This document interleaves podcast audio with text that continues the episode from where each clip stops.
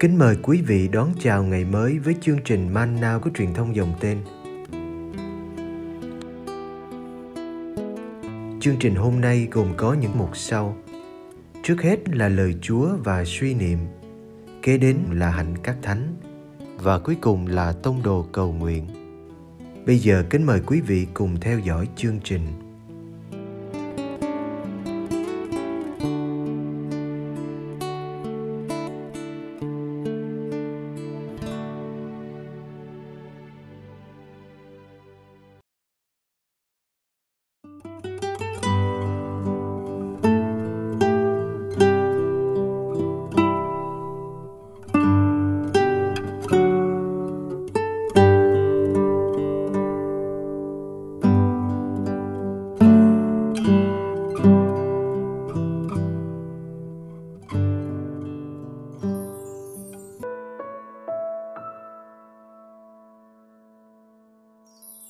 Người bị quỷ ám ở Gerasa. Marco chương 5 từ câu 1 đến câu 20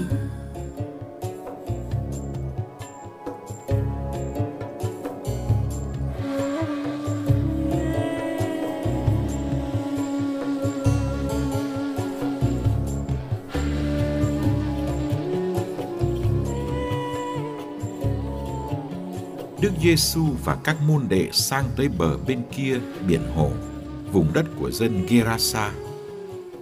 Người vừa ra khỏi thuyền thì từ đám mồ mả có một kẻ bị thần ô uế ám liền ra đón người. Anh này thường sống trong đám mồ mả và không ai có thể trói anh ta lại được, dầu phải dùng đến cả xiềng xích. Thật vậy, nhiều lần anh bị gông cùm và bị xiềng xích nhưng anh đã bẻ gãy xiềng xích và đập tan gông cùm và không ai có thể kiềm chế anh được. Suốt đêm ngày, anh ta cứ ở trong đám mồ mả và trên núi đồi, chu chéo và lấy đá đập vào mình. Thấy Đức Giêsu từ đằng xa, anh ta chạy đến bái lại người và kêu lớn tiếng rằng: "Lạy ông Giêsu, con Thiên Chúa tối cao, chuyện tôi can gì đến ông?" nhân danh Thiên Chúa tôi van ông đừng hành hạ tôi. Thật vậy, Đức Giêsu đã bảo nó, thần ô uế kia xuất khỏi người này. Người hỏi nó, tên ngươi là gì? Nó thưa, tên tôi là đạo binh vì chúng tôi đông lắm. Nó khẩn khoản nài xin người đừng đuổi chúng ra khỏi vùng ấy. Ở đó có một bầy heo rất đông đang ăn bên sườn núi đám thần ô uế nài xin người rằng xin sai chúng tôi đến nhập vào những con heo kia. Người cho phép. Chúng xuất khỏi người đó và nhập vào bầy heo. Cả bầy heo chừng hai ngàn con, từ trên sườn núi lao xuống biển và chết ngộp dưới đó. Các kẻ chăn heo bỏ chạy, loan tin trong thành và thôn xóm. Thiên hạ đến xem việc gì đã xảy ra. Họ đến cùng Đức Giêsu và thấy kẻ bị quỷ ám ngồi đó, ăn mặc hẳn hoi và trí khôn tỉnh táo. Chính người này đã bị đạo binh quỷ nhập vào. Họ phát sợ. Những người chứng kiến đã kể lại cho họ nghe việc đã xảy ra thế nào cho người bị quỷ ám và chuyện bầy heo. Bấy giờ họ lên tiếng nài xin người rời khỏi vùng đất của họ. Khi người xuống thuyền, thì kẻ trước kia đã bị quỷ ám, nài xin cho được ở với người. Nhưng người không cho phép. Người bảo, anh cứ về nhà với thân nhân và thuật lại cho họ biết mọi điều Chúa đã làm cho anh và người đã thương anh như thế nào. Anh ta ra đi và bắt đầu giao truyền trong miền thập tỉnh tất cả những gì Đức Giêsu đã làm cho anh. Ai nấy đều kinh ngạc.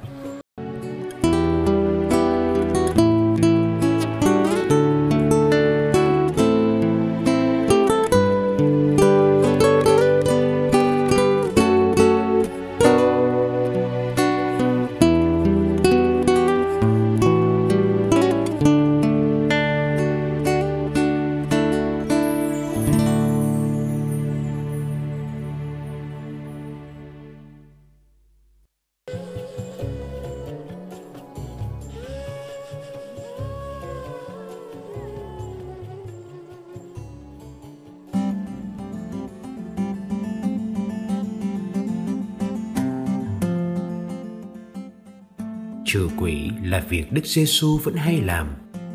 Bài tin mừng hôm nay, kể chuyện Ngài trừ quỷ ở vùng đất dân ngoài. Tài kể chuyện của Marco được thể hiện rõ nét qua bài tin mừng này.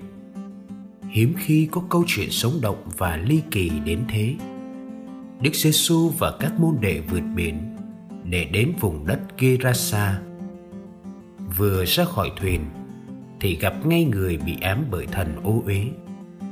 Anh sống ở nơi mồ mả, nơi thường được coi là chỗ ở của ma quỷ. Anh mạnh ghê gớm, đến nỗi không xiềng xích nào có thể kiềm chế được. Sống cô độc, đe dọa người khác, tự hành hạ và làm hại chính bản thân. Đó là thân phận bi đát mà anh không sao thoát khỏi rõ ràng anh hoàn toàn bị quỷ dữ chiếm đoạt, chẳng còn chút tự do. Nhưng lạ thay, chính anh lại chạy đến với đức giê xu để gặp ngài.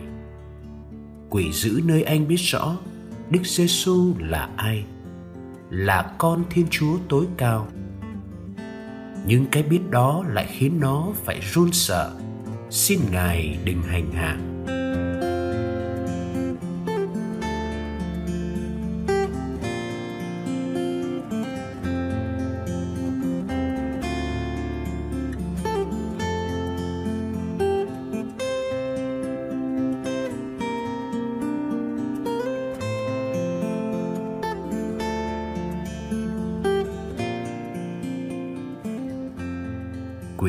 Quỷ danh tánh của Đức giê -xu, nhưng không chế ngự được Ngài.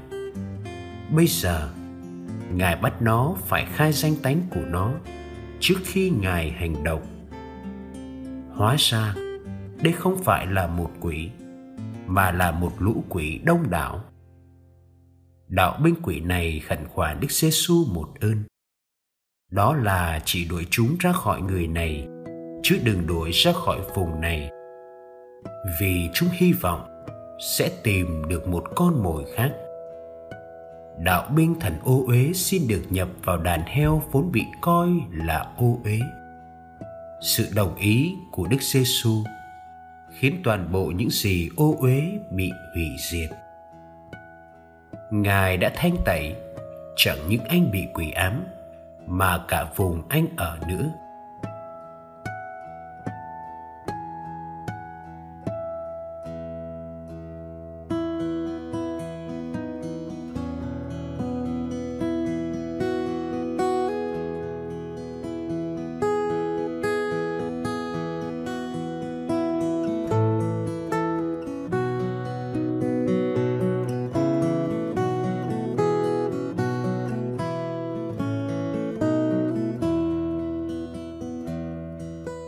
Khi người bị quỷ ám được tự do anh ấy trở nên khác xưa anh ngồi đó, ăn mặc hẳn hoi trí khôn tỉnh táo người dân trong vùng khiếp sợ nên xin Đức giê xu đi khỏi đất của họ. Chỉ có anh vừa được trừ quỷ là xin ở với Ngài như môn đệ. Những ơn gọi là môn đệ phải đến từ thầy giê xu Ngài khuyên anh nên về nhà, ở lại vùng đất của mình để loan báo mọi điều Chúa đã làm cho anh và thương xót anh. Anh đã vâng lời và trở nên người loan báo về Đức Giêsu nơi dân ngoài. Đối với anh, Đức Giêsu chính là Chúa.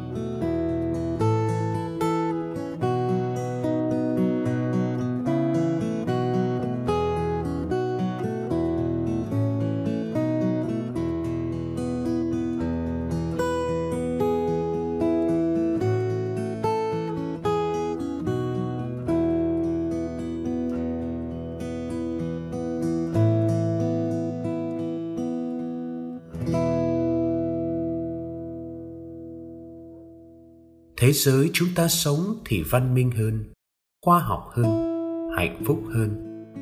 Nhưng vẫn không thiếu cảnh những người sống như bị ám, như bị ma nhập.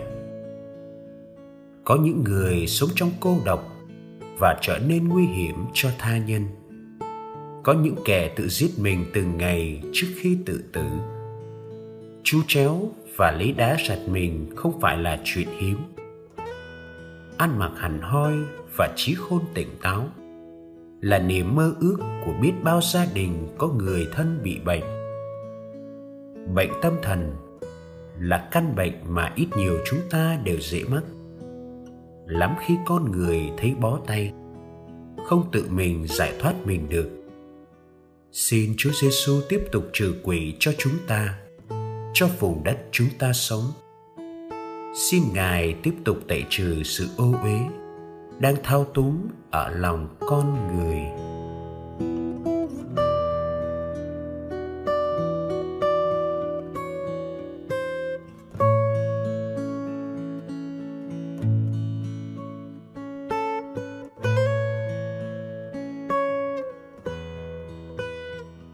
Lạy Chúa Giêsu, ai cho chúng con cũng thích tự do, nhưng mặt khác, chúng con thấy mình dễ bị nô lệ. Có nhiều xiềng xích do chính chúng con tạo ra.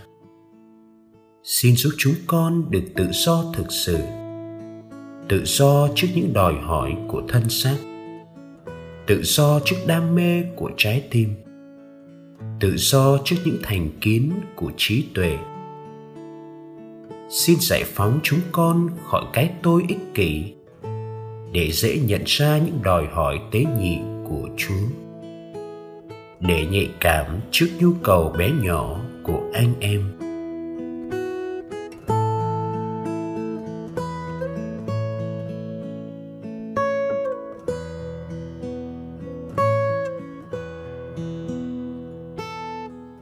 Lạy Chúa Giêsu, xin cho chúng con được tự do như Chúa.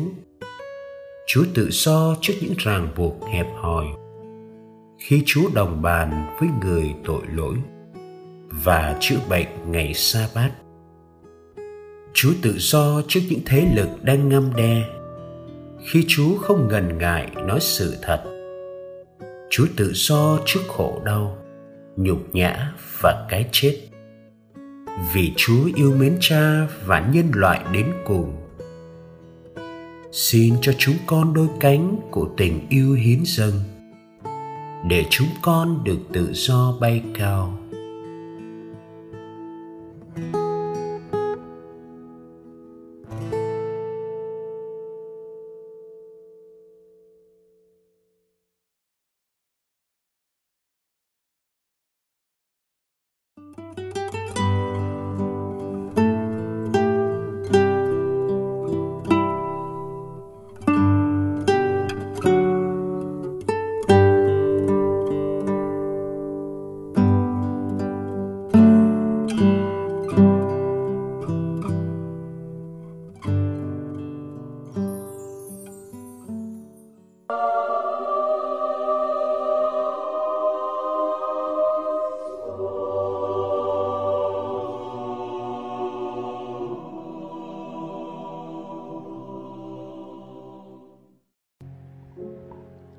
Ngày 31 tháng 1, Thánh John Bosco, Ngài sinh vào năm 1815, mất năm 1888. Gioan Melchior Bosco sinh ngày 16 tháng 8 năm 1815 tại Becci, Thurio, nước Ý. Song thân của Ngài là những người nông dân nghèo. Khi Gioan được 2 tuổi thì phân phụ qua đời. Thân mẫu của Ngài đứng đáng kính Margaret Ochina đã phải cố gắng hết sức để nuôi dưỡng, nuôi nấng cả gia đình. Vừa đến tuổi khôn lớn, Gioan đã phải làm việc vất vả để giúp đỡ mẹ. Ngài là người thông minh và tràn đầy sức sống. Rồi Gioan bắt đầu nghĩ đến việc đi tu làm linh mục. Ngài không dám nói điều gì với mẹ bởi vì biết gia đình không có khả năng chu cấp cho Ngài theo học ở chủng viện hơn nữa, mẹ Do An đang cần có người phụ giúp việc nhà. Vì thế, Do An đã nhẫn nại chờ đợi, cầu nguyện và hy vọng. Cuối cùng, một linh mục thánh thiện là Thánh Giuse Cafaso nhận thấy Do An có ước vọng muốn làm linh mục. Ngài đã giúp Do An gia nhập chủng viện. Suốt quá trình học tập, Do An đã vất vả làm việc. Ngài học đủ thứ nghề, thợ mộc, đánh giày, nấu ăn, làm bánh, trồng trọt và chăn nuôi. Ngài cũng làm nhiều công việc khác nữa. Ngài đã không thể nào nghĩ rằng những kinh nghiệm thực tế đây sẽ rất giúp ích cho nhiều người sau này. Năm 1841, Do An trở thành linh mục. Với tư cách là một linh mục, cha Don Bosco bắt đầu sứ vụ lớn lao của mình. Ngài tập hợp các em trai không cửa nhà lại với nhau và dạy nghề cho chúng. Bằng cách này, chúng sẽ không phải đi ăn trộm ăn cắp hoặc quấy phá gây rối trật tự nữa. Khoảng năm 1850, đã có 180 em trai sống tại căn nhà dành cho các em của Ngài. Mẹ của cha Don Bosco là người giữ nhà. Thoạt đầu, người ta không hiểu được cha Don Bosco đang làm điều gì. Họ cho rằng bọn trẻ sẽ không thể nào trở nên tốt được. Nhưng cha Don Bosco xác nhận là chúng có thể. Em có muốn làm bạn với cha Don Bosco không? Ngài hay hỏi những câu như vậy mỗi khi có một bạn nhỏ mới đến với Ngài. Em muốn chứ? Cha Don Bosco vui vẻ hỏi như thế và sau cùng Ngài kết luận, rồi em sẽ giúp tôi cứu linh hồn của em. Ngài muốn các cậu con trai của Ngài mỗi tối phải đọc ba kinh kính mừng để Đức Mẹ giúp các cậu giữ mình khỏi tội. Ngài cũng dặn dò khuyên nhủ bọn trẻ phải thường xuyên lãnh nhận bí tích hòa giải và thánh thể với lòng yêu mến. Một trong các cậu nhỏ của cha Don Bosco là Damin Savio đã trở nên thánh. Cha Don Bosco thiết lập một dòng tu chuyên đào tạo các linh mục và tu huynh theo tinh thần của Thánh Francisco Salesio năm 1859. Họ được gọi là các tu sĩ thuộc tu hội Celsian Don Bosco. Một dòng nữ dành cho các chị em Celsians có tên gọi Daughters of Mary, House of Tristan cũng được thành lập vào năm 1872 với sự giúp đỡ của Thánh Maria Maggiore. Cha Don Bosco qua đời vào ngày 31 tháng 1 năm 1888. Toàn thể dân thành Thurio đã xếp thành hàng dài trên các đường phố để tỏ lòng tôn kính, cảm phục, yêu mến và biết ơn Ngài. Lễ an táng của cha Don Bosco đã trở nên lời loan báo vui mừng, tạ ơn Thiên Chúa vì đời sống kỳ diệu của con người này. Đức Giáo hoàng Pio X đã công nhận các nhân đức anh hùng của cha Don Bosco và đã ghi tên cha Don Bosco vào sổ các đứng đáng kính vào ngày 24 tháng 7 năm 1907. 22 năm sau, Đức Giáo hoàng Pio 11, một linh mục trẻ coi sứ, đã có lần gặp gỡ cha Don Bosco sau này đã trở thành một Đức Giáo hoàng Pio 11 đã tôn phong chân phước cho cha Don Bosco ngày 2 tháng 6 năm 1929. Chính Ngài đã sung sướng phong thánh cho cha Don Bosco vào ngày 1 tháng 4 năm 1934.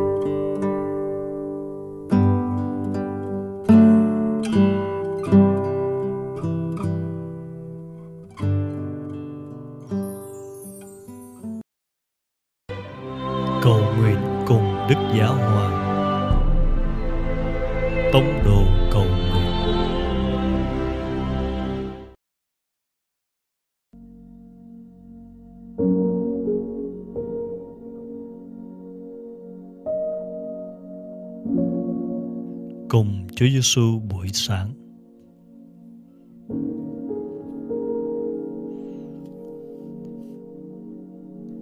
Nhân danh Cha và Con và Thánh Thần. Amen.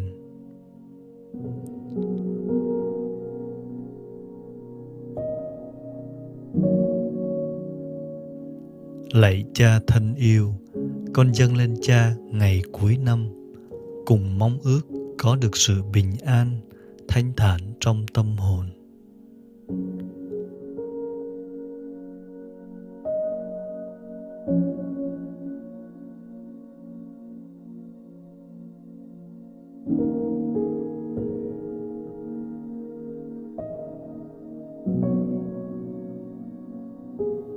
Xin cho con biết sống tâm tình cảm ơn cha. Bởi bao ân huệ lớn nhỏ cha không ngừng ban xuống cho con trong suốt năm qua. Xin cho con xác tín rằng con được bao bọc bởi tình yêu cha. Cha quan phòng cho đời con.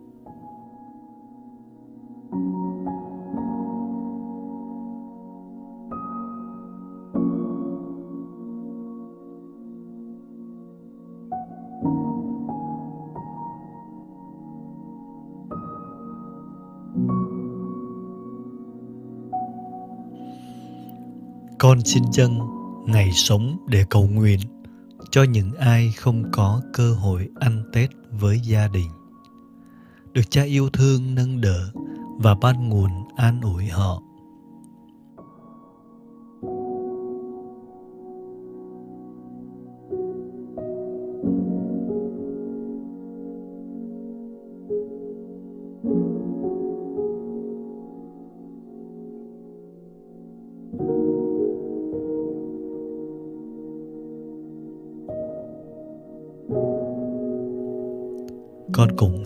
cũng cầu nguyện theo ý Đức Giáo Hoàng trong tháng này.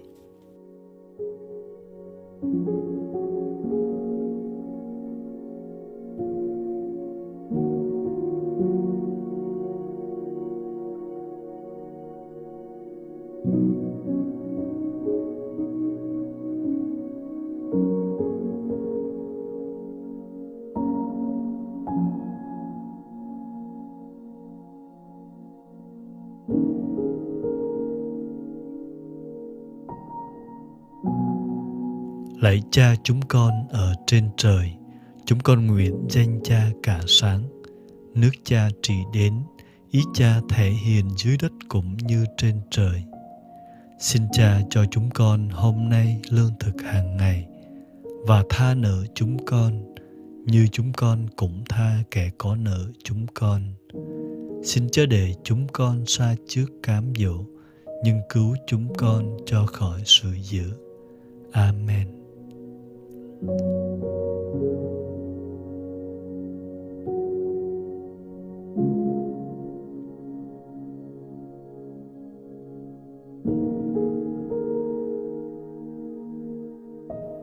danh cha và con và thánh thần. Amen.